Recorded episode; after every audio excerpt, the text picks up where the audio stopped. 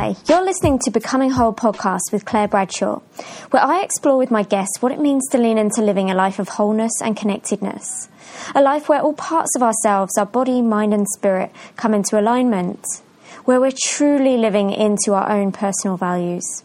So if you're a seeker, a feeler or someone wanting more from your precious life, then tune in every fortnight and let's get inspired together. Hello and welcome to Season 3 of Becoming Whole podcast with Claire. In this episode, it's again going to be a solo episode, and I wanted to talk to you about the revelations and the growth that I've had from the last sort of 6.5 to 7 weeks trip around Asia that I took with my husband, Tom. But before we get stuck in, I have a little announcement for you. My coaching books are now open again for the rest of the year. I'm taking on a limited number of clients one-to-one for a 3-month coaching package. So if you've been feeling stressed, overwhelmed, exhausted, and generally strung out, and you're ready to feel your aliveness, maybe your connection to self and a renewed sense of purpose, then do get in contact for your free discovery call. And if you want to know more information about my packages, then you can go to my website, claire-bradshaw.com, and you can also see testimonials from past clients. So if this is calling out to you, get in contact. We'll schedule a discovery call, and I can't wait to work with you.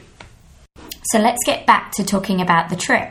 It was an incredible trip. It was incredibly varied. It involved multiple cities. We went to art exhibitions. My husband had an art exhibition in Tokyo. We spent time with friends, new and old, and had some incredible culinary experiences. I did a traditional Thai massage course for 5 days in Bangkok, where I spent 5 days giving and then receiving massages all day long, which was the most incredible experience. I went to a very good friend's wedding in Bangkok. And then finally, towards the end of the trip, we spent 2 weeks on a bit of a spiritual journey in the jungle on an island in Thailand in Koh Phangan. And I also turned 40 years old. So a lot happened during that sort of 7 weeks trip, and you know, it's been a full trip. It was a full 7 weeks, and at times it was actually pretty full on. I've gone to some pretty deep places within myself, and also had so much fun, met so many incredible people. I've expressed my body, I've expressed what's been repressed. And I've experienced firsthand the beauty that is to be in someone else's most loving presence. I had an experience with a healer in Thailand that it just has really blown me away, to be in the presence of what felt like unconditional love. And, you know, travel is something that makes me feel so alive. My senses are alive. I'm so present to everything around me. My husband and I have been on so many trips together, and, you know, long trips. We've taken, about sort of 6-7 years ago, we took a 1.5 years around Latin America and the States. And, you know, we've continued taking many trips over the time that we've been together. So 18 years we've actually been together. And, you know, what I find from traveling is that I'm just so present to everything around me.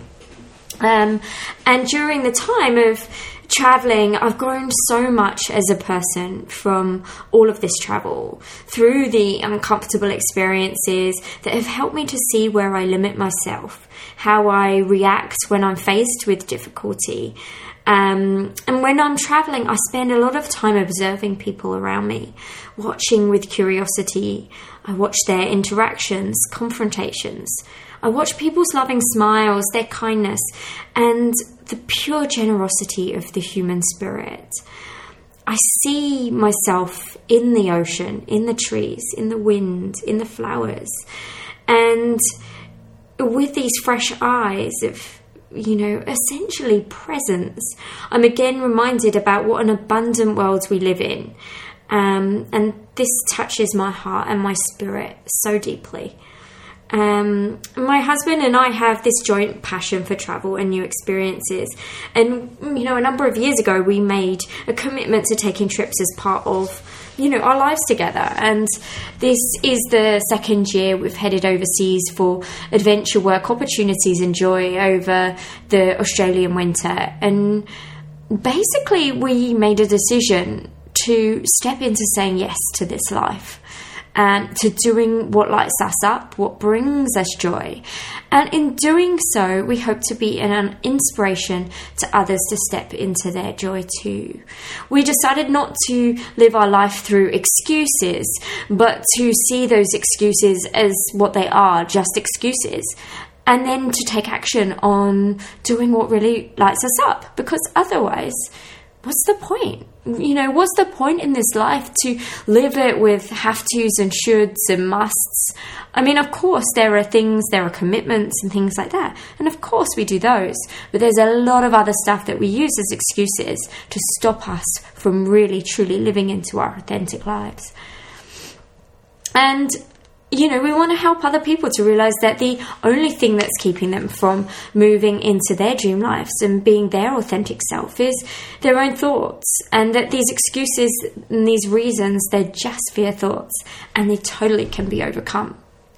And over this past 2 weeks, I came to the realization, even more so, that there were parts of my life that I really wasn't allowing myself to be free in my creative expression, particularly through movement. And it's something that's been kind of coming up quite a bit recently, some healings that I've had done and such like, where I tend to find that my energy really goes upwards, so into my head, have lots of thoughts, and I find it difficult to connect with the earth. And, you know, it's funny because I'm so drawn to the earth, but sometimes I find that my energy has gone right up to the sky, and I know that it's time to ground.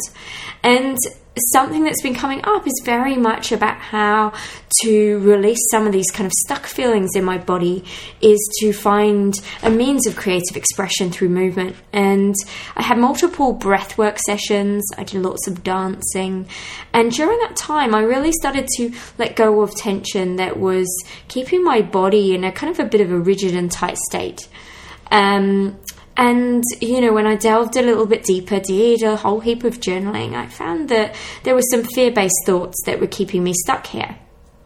And so, you know, I worked harder on just looking at some of these things, you know, journaling more, breathing into it, allowing the emotions to rise to the surface. And, you know, if there was some crying that had to happen, then some crying came out. And I just allowed all of that stuff to just kind of like wash away. And a few days ago, actually on the plane on the way back to Australia, I just had this flash of inspiration, and I wrote down what I was feeling following a boat trip from Koh Phangan. And I think that this really helps to kind of encapsulate some of what was changing within me. So I wanted to share that with you. Here we go. In stormy seas, I ride the ocean. The waves are high, low, and all around, rocking the boat, tossing it around in a swirl of watery energy. I tense up, I hold on, I resist. Fear begins to grip me, because I have no control. But I so desperately want to have control. I want to stop the rocking. I want to be where I'm safe, where I'm comfortable. But then I see myself. I see this tense mess trying to control something that I can't. And I'm suffering in the midst of it. So I ask myself, what if I let go? What if I become one with the ocean? What if I become soft and loose in my body? What if I flow with the waves? What if I embody water? What if I allow myself to be taken by the energy that's all around me? what if I trust that I'm okay? That everything is always okay. And so I see this, and I do. I ungrip my hands from my seat. I lift my arms into the air. I soften my belly. I soften my thighs, my hips. And I give in. I surrender. I join the ocean, and I become one with her. And in that moment, I become free. I become free from the internal struggle. The high waves are still all around me. The spray is touching my skin, and, you know, nothing has changed externally, but I've changed. I'm at peace. I am calm amidst the storm all around me. Finally, I begin to learn once again that life is always flowing. But my level of peace and my ability to join this flow is determined by how much I join and trust her, or how much I resist her. So I don't know what you would call that, if it's a poem or a piece of prose, but it was something that just came to me when I was on the plane. It was probably about 1 a.m. on the plane. I couldn't sleep. And I wanted to encapsulate the change that had occurred within me, because it was quite profound. And this was another embodied experience of something that I knew in my head. I knew that what we resist persists. So, you know, what we struggle against, what we're fearful of, what we're trying to control, if we don't go with the flow of allowing whatever it is to just be there and to just happen, and we try and resist it, we try to fight it, we try to control it, what ends up happening is that we're in a contracted state physically, but also we create so much pain and angst in our own bodies and our own minds as a result of doing this. And this type of thing can last for 5 minutes. It could last for days, weeks, months, if we allow it to happen. And so what I found from this actual experience of being on the boat, being totally terrified because it was rocking all over the place, and I don't really like bumpy boat rides. It's a bit of a past fear of mine, and I could feel my entire body resisting against it. And being able to see what was happening within my body, within my mind, as almost an observer, an external person looking at what was going on. Then I was able to change the story. I was able to change my state in order to just let go and be in the flow of the present moment. And this was such a huge learning for me. And I hope that this little piece of prose, this poem, has maybe helped to bring this idea to life for you as well.